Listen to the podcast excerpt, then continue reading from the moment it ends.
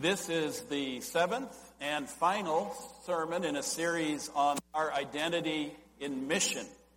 We've been uh, talking about who we are and what we are called to do together as a church in the light of uh, the recasting of our vision, mission, and motto. And uh, today's message is about how the family of God lives every day on earth with the blessings of heaven. Now, I want to give a little disclaimer here. I think this is a bit above my pay grade, uh, especially on this particular day when um, I seem to be struggling with uh, my weaknesses more than usual. But uh, we're going to talk about finding heaven on earth. And I want this message also to connect us to the Advent season that we're celebrating right now, which really is all about heaven uh, coming down to earth. And, and, that, and that's the hope that we have.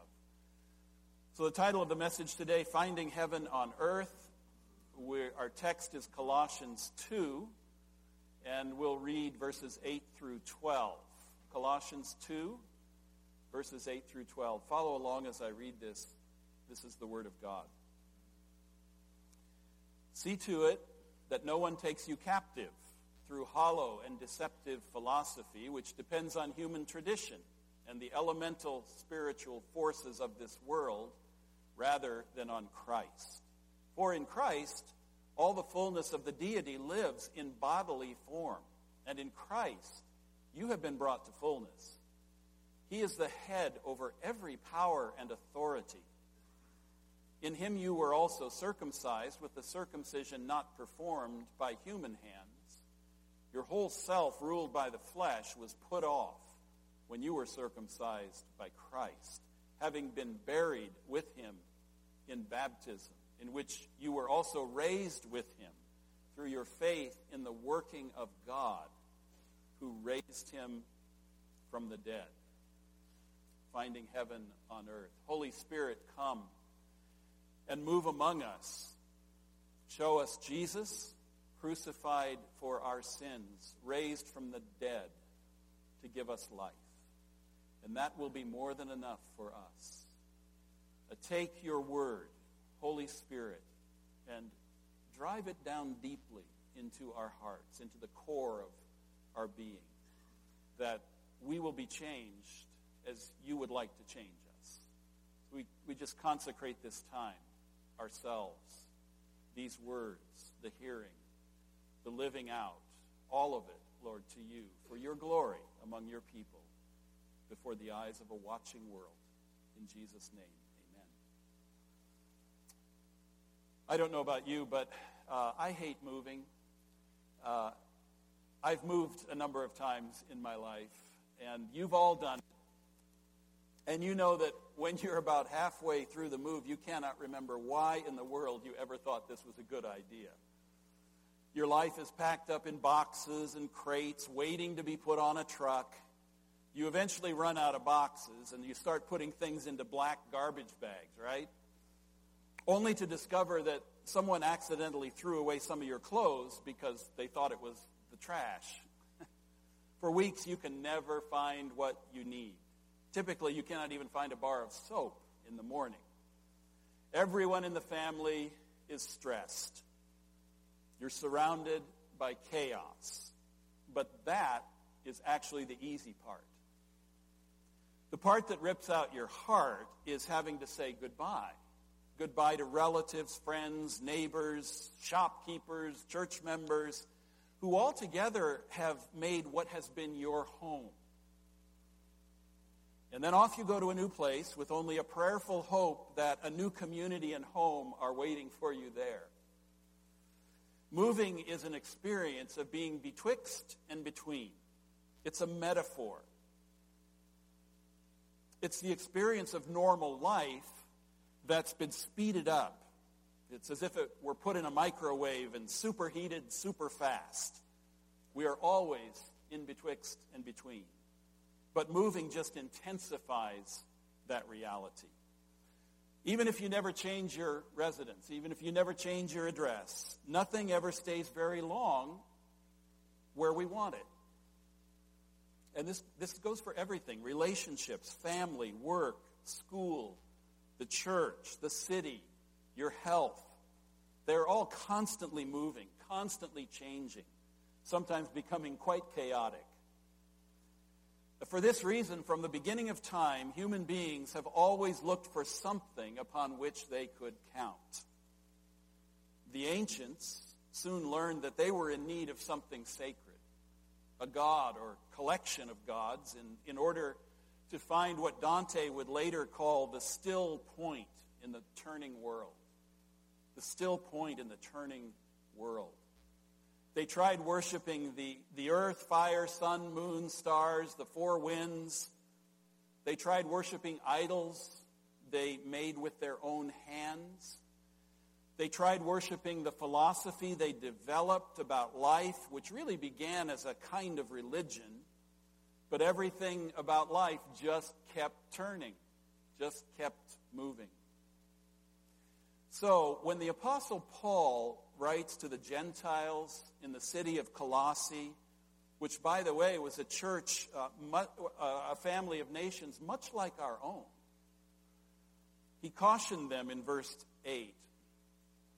He said, See to it that no one takes you captive through hollow and deceptive philosophy, which depends on human tradition and the elemental spiritual forces of this world rather than on Christ. Now, that's a mouthful right there. Uh, Paul is describing really the kind of idols that we set up to help us live our lives. These are things we think will somehow make it better, somehow make it smoother. He talks about philosophy, he talks about tradition, he talks about the, the spiritual forces behind the scenes of this world. We want to tap into these things, make our life better somehow. It's all idolatry. But we live in the 21st century AD. We assume, I think, sometimes that we're far too sophisticated to be taken captive by idols, by philosophy or tradition or the spiritual forces of this world. Uh, I, I wonder if that's true when life is chaotic, when it's turning too fast, when it's spinning a bit out of control. To what do we turn today? to find that still point that Dante talked about. Mention a few things that I think we turn to. They're all good things. I won't mention any of the things that we know are destructive that we often turn to. But even the good things that we turn to to find some kind of still point in a turning world.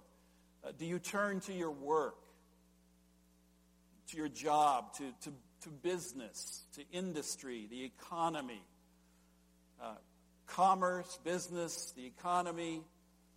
Uh, they, you may have noticed they only, they, they grow only by keeping the world moving. That's what they want to do. If they become static, they're in trouble as a business. So they got to keep things moving. They got to stay on the moving edge of things, right? And typically, one of the things that means is that your job may be moving too. So, the economy, well, that has certainly taken us on a frightening ride at times in recent years, can hardly be called a still point. Uh, do you turn to education? You probably have high hopes for what education will do for you or for your children, for your family.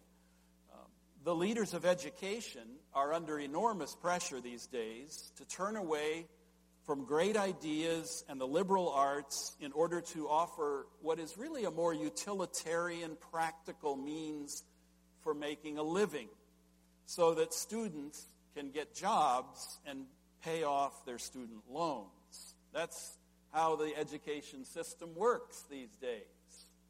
Education's goal has become to keep you moving along in life as a productive citizen. Do you turn to the government? Well, surely not. Not these days. But I suppose government often is a still point. But that's only because our representatives are usually in the stillness of stuck. You know, they're stuck in political gridlock. They can't seem to, they don't, just don't seem to know how to reach across the aisle and get things done anymore. But government has never been able to calm your troubled soul. Do you turn to the arts? Well, much of contemporary art is devoted to trying to honestly depict the disjointed, fractured, fragmented nature of life today. So there's not a lot of help there, no soothing of the soul to be found there either. How about the family? I mean, you can't go wrong with the family. The family is still the most cherished cultural institution for most of us, but it cannot be a still point either because it's also always on the move. People in the family are always growing, changing, moving around. It's actually supposed to be that way. The greatest purpose of a family, what is it?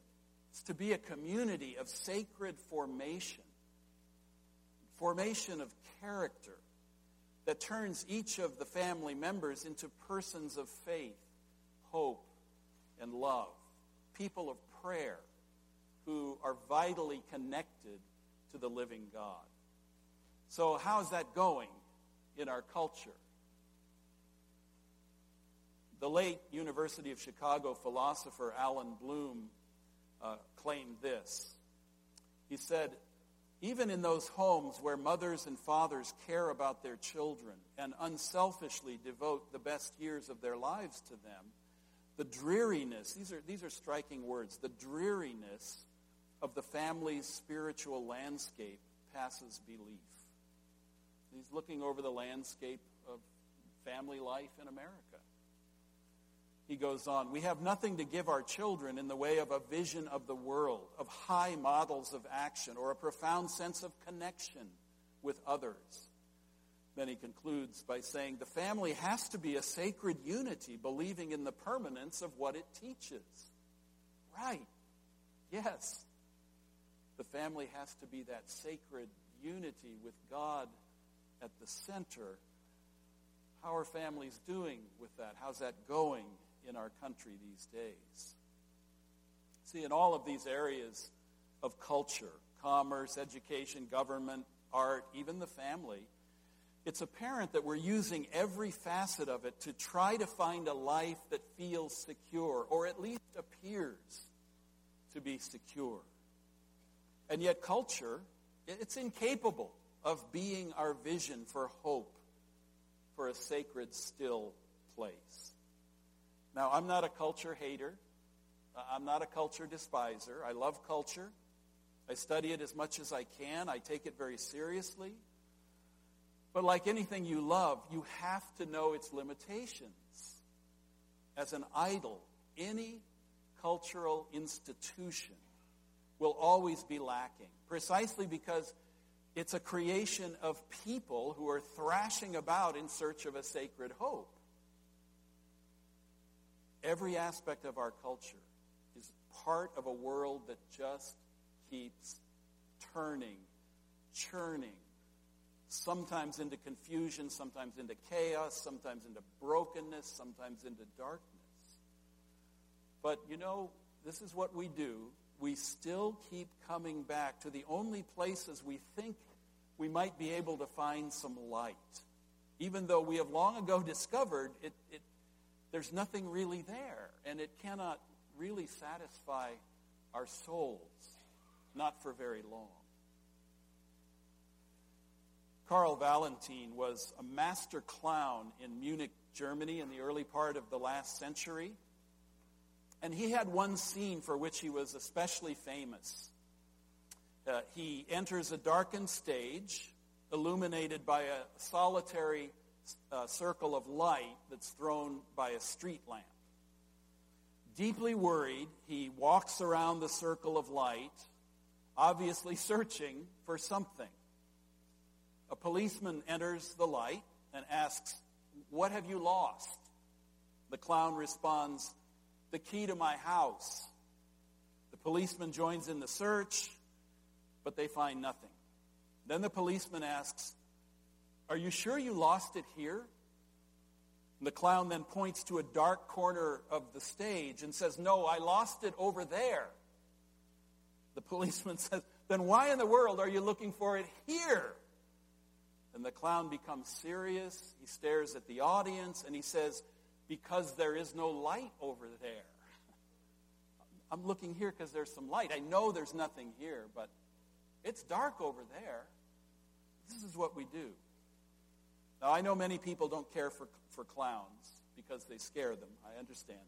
We've had some creepy clown stories in our country this year, haven't we? But I, I would submit to you that this is the scariest clown of all. Because Valentine was offering an absurd depiction of human frailty, of human foolishness and weakness. Since we have to believe in something, and since our souls demand that we call something sacred, this is what happens when you are made in the image of God. It's true for every human being. And since we have to, you know, we, we demand that we call something sacred, we will commit ourselves to almost anything wherever there is some promise of light, even when we know it is foolish, it is futile, and there's really nothing to be found there. But our search continues. Now we are ready for the gospel. Now we are ready for the gospel. The good news, this wonderful good news about Jesus, a Savior, a King. Now we're ready for the gospel. In our text, the Apostle Paul claims in verses 9 and 10 in Christ, all the fullness of the deity lives in bodily form. And in Christ, you have been brought to fullness. Wow. In Christ, what happened? Everything changes because in Christ, God entered every darkened corner of the world's stage. And he entered as the light of life. He's the lost key for which you've been searching. He's the still point to your turning, churning world. And that is all because Jesus has brought heaven to earth. Jesus has brought the light of heaven to the darkness of earth.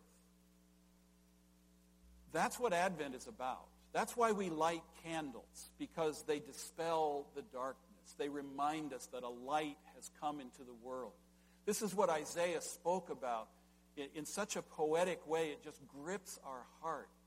He says, The people sitting in darkness have seen a great light. Those living in the land of the shadow of death, a light has dawned. For to us a child is born, to us a son is given.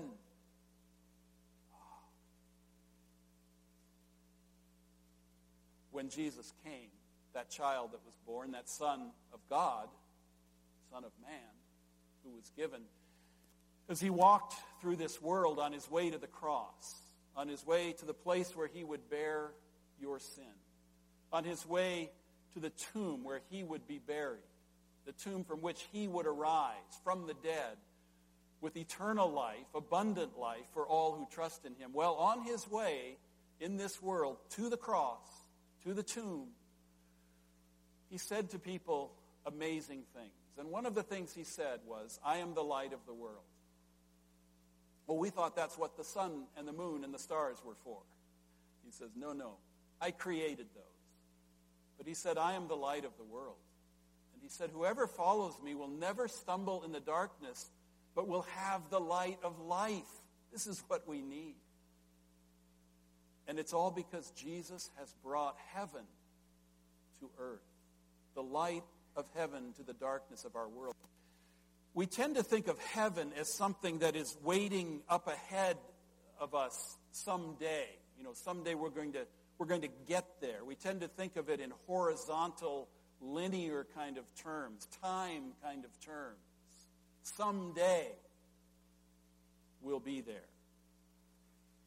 And that means, in many ways, we, we often feel that we're on our own to do the best we can in this chaotic, churning, turning world.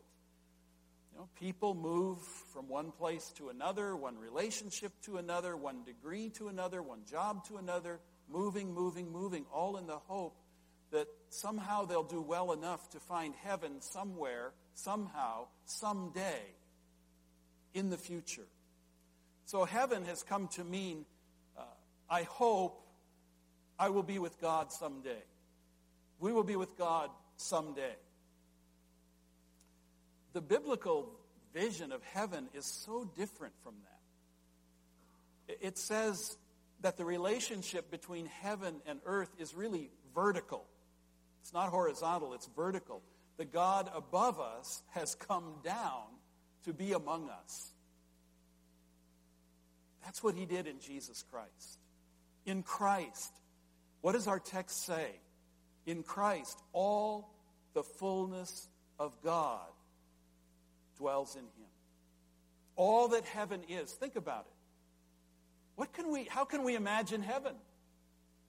All that heaven is, all that heaven has to offer, can now dwell with us, within us, among us, all around us. This is what fuels the vision that we have recast for our church, a vision to be a thriving family in the city where the broken from all nations are made alive and whole, finding hope and purpose in Jesus. Because in Jesus, all the fullness of God dwells. That's how our brokenness is made whole. That's how we become alive from the dead, because all the fullness of God dwells in Jesus Christ. And so Christmas, you know, is coming, and it's as if Christmas is shouting to us on the way as it approaches. It's saying, God is with us. God is with us now. It's not somewhere up ahead, it's now. God is with us now. This is just flat out amazing and life changing. So, Paul continues. He talks about circumcision, which they would understand from the Old Testament. And it was a, a, picture of cleansing and purifying. And, and in verse 12, he goes on to say, as he speaks to the believers at Colossae, the believers in every age, he says, having been buried with him, that is Christ, in baptism, in which you were also raised with him through your faith in the working of God, who raised him from the dead. If you wonder what God can do, God can raise the dead. So, he can do anything else. So, this means that your baptism, as you think about your baptism into Jesus Christ, your baptism is, a, is almost a kind of pathway for finding what you've been looking for. That still point in a turning world, what you were always searching for, what humanity has always searched for, is heaven. Paradise. Call it by different names. It's heaven. And that's always driven by the fact that everything on earth is always on the move. It's always turning, it's always churning. Everything, every ideology, every philosophy, every accomplishment, every relationship, and even mortal life itself, this life we have on earth in these bodies, none of this will endure. But Jesus Christ, the fullness of God dwells in him. And so only Jesus Christ is the same, as the scripture says, the same yesterday, today, and forever. So, in your baptism into the eternal yesterday, today, and forever one, you buried every other hope for a Savior. You were given Jesus as your Savior. And you were given His saving life, His fullness according to Paul's letter to the Ephesians, with Christ, you received every blessing in the heavenly places. Can you get your mind around that? Can you get your heart around that? It's amazing. But the point of that is you can stop your restless, anxious searching. Your baptism into the life and the death and the resurrection of the Savior in whom you trust has already given you what your soul yearns to find. That still point called heaven. Now, some of us may be more attentive to this, uh, this truth than others, but, but all who are truly baptized into Christ have the opportunity to claim this fullness of grace that has already been freely given in, in the beloved Son, Jesus Christ. There's another blessing. I'm just going to mention a few things here. There's another blessing that your baptism into Christ and into the family of God bestows upon you. Paul says as he goes on into verses 13 and 14, he says that to be baptized into Christ is to discover the mercy of God that forgives us all our sins, erasing the record that stood against us and condemned. We all have a bad record because all have sinned. All means all and fallen short of the perfection, the glory of God. We've all got a bad record. And so along the way through life, we, we try a lot of things. We try a lot of things in the search for a place to stand. We make all kinds of mistakes. We commit all kinds of sins. Uh, we hurt others. We hurt ourselves. We hurt the people we love the most. And, and brokenness just abounds. It abounds within you to the core of who you are. It abounds in your relationships. It abounds in every human being you've ever met or ever will meet, who, every human being who will ever live or has ever lived. Brokenness abounds. And that's what sin does. It breaks us. It breaks everything except the one in whom the fullness of God dwells. So the guilt and the shame of our brokenness just drives us along. It drives us to the, a kind of frantic churning and rushing about in some kind of an attempt to convince ourselves, or maybe others, that we're okay. We're okay. We're okay. Your baptism into the death and resurrection of Christ, as it's described in verse 12 in our text, that's what says to you, you're okay. Nothing else in this world will ever say to you that you're okay. It might for a moment, but it won't last. This is what tells you you're okay. This is what proclaims to you that there's no record. There's no record of failure standing against you as you stand in Christ and you stand in his people. He's taken your bad record. He's given you his perfect record. So you can stop. Stop. You can rest. You can relax. You can rejoice.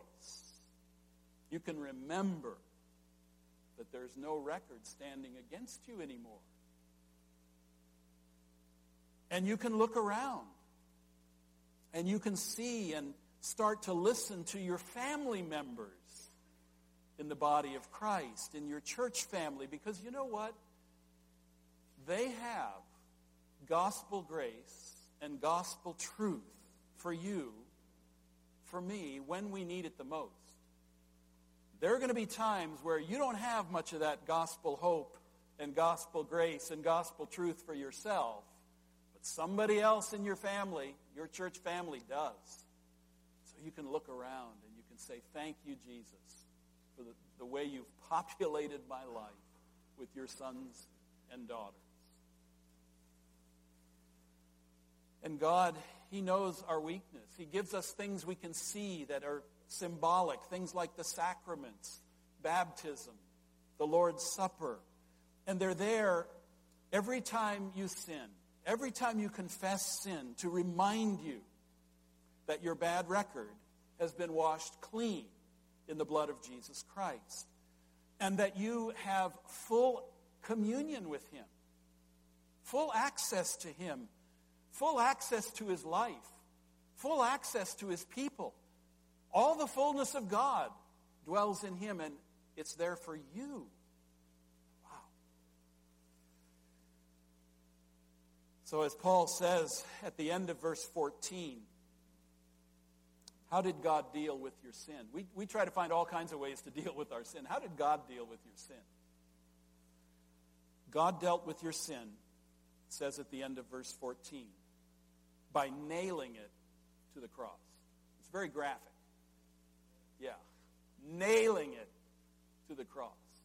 In other words, there were no half measures for God. He wasn't going to do this halfway. He was going to nail your sin to a cross. The cross on which his son hung as your sacrifice. Now, have you ever nailed something to something else? You ever nail something, you drive something, a nail into something to nail it to your wall? I mean, you don't do it halfway. You really want that thing to stay there. Your point is, whatever you're nailing to the wall is supposed to stay there. It's not going to come back. That's what Jesus did to your sin. He nailed it to the cross. It's not coming back. It's not coming back to you. In the language of our text, Paul says it's dead. It's buried. And you know what that means?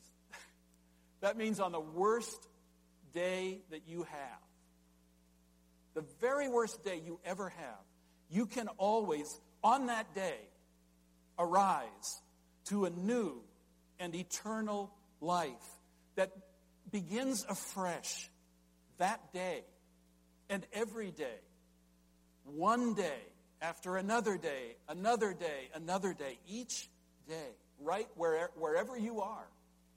That's the power of the resurrection of Jesus Christ. That's the power of your sin being nailed to a cross and it's not coming back to haunt you. Wow. So, the still point of heaven is always there. It's not just up ahead. Yes, someday we will be with God. Praise God. But it's right now. The still point of heaven is always there to anchor you. And his name is Jesus Christ. His name is Jesus Christ. I want to read you something that one of the brothers, one of my brothers in the church, thank you, Bob, um, sent to me this morning. Uh, you know, the, the preacher and the worship leader, we always confer during the week, you know, try to t- get a theme going, bind these things together. And so this morning, I, I really have really been struggling. And um, Bob didn't know that when he sent this to me. But he said, I'm going to read this to you. He said, I was reading Morning and Evening by, by Spurgeon this morning, and look what just happened, quote unquote, to be his musings for the day. I'm going to read you Spurgeon's Morning and Evening for the morning of December 11th, which, as far as I can tell, is today, right? Uh, his scripture text is 1 Thessalonians 5.24. Faithful is he that calleth you, who will also do it. This is going to be a little older English, so you know, stick with me. Heaven is a place where we shall never sin, where we shall cease our constant watch against an indefatigable, that means never stopping, never quitting, enemy. Because there will be no tempter to ensnare our feet. There the wicked cease from troubling, and the weary are at rest. Heaven is the undefiled inheritance. It is the land of perfect holiness, and therefore of complete security. But do not the saints, even on earth, sometimes taste the joys of blissful security? That's what we're talking about today. The doctrine of God's word, he goes on, is that all who are safe in union with the Lamb, all who are in union with the Lamb are safe that all the righteous shall hold on their way, that those who have committed their souls to the keeping of Christ shall find him a faithful and immutable preserver. Sustained by such a doctrine, we can enjoy security even on earth. Not that high and glorious security which renders us free from every slip, but that holy security which arises from the sure promise of Jesus that none who believe in him shall ever perish, but shall be with him where he is. Believer, let us often reflect with joy on the doctrine of the perseverance of the saints and honor the faithfulness of our God by a holy confidence in him. May our God bring home to you a sense of your safety in Christ Jesus. May he assure you that your name is graven on his hand and whisper in your ear the promise, Fear not, I am with thee. Look upon him, the great surety of the covenant, as faithful and true, and therefore bound and engaged to present you the weakest of the family. To present you, the weakest of the family, with all the chosen race before the throne of God. And in such a sweet contemplation, you will drink the juice of the spiced wine of the Lord's pomegranate. He gets kind of poetic here. And taste the dainty fruits of paradise. You will have an antepast of the enjoyments which ravish the souls of the perfect saints above, if you can believe with unstaggering faith that faithful is he that calleth you, and he will do it. His name is Jesus Christ. Amen. And that, my friends, is how we find heaven on earth. Amen? Amen. I'd like us to spend a few minutes in prayer as we usually do. Sometimes we feel burdened and we need to pray. Sometimes we just feel like caught up in something which seems so big we don't know what to do with it and we need to pray.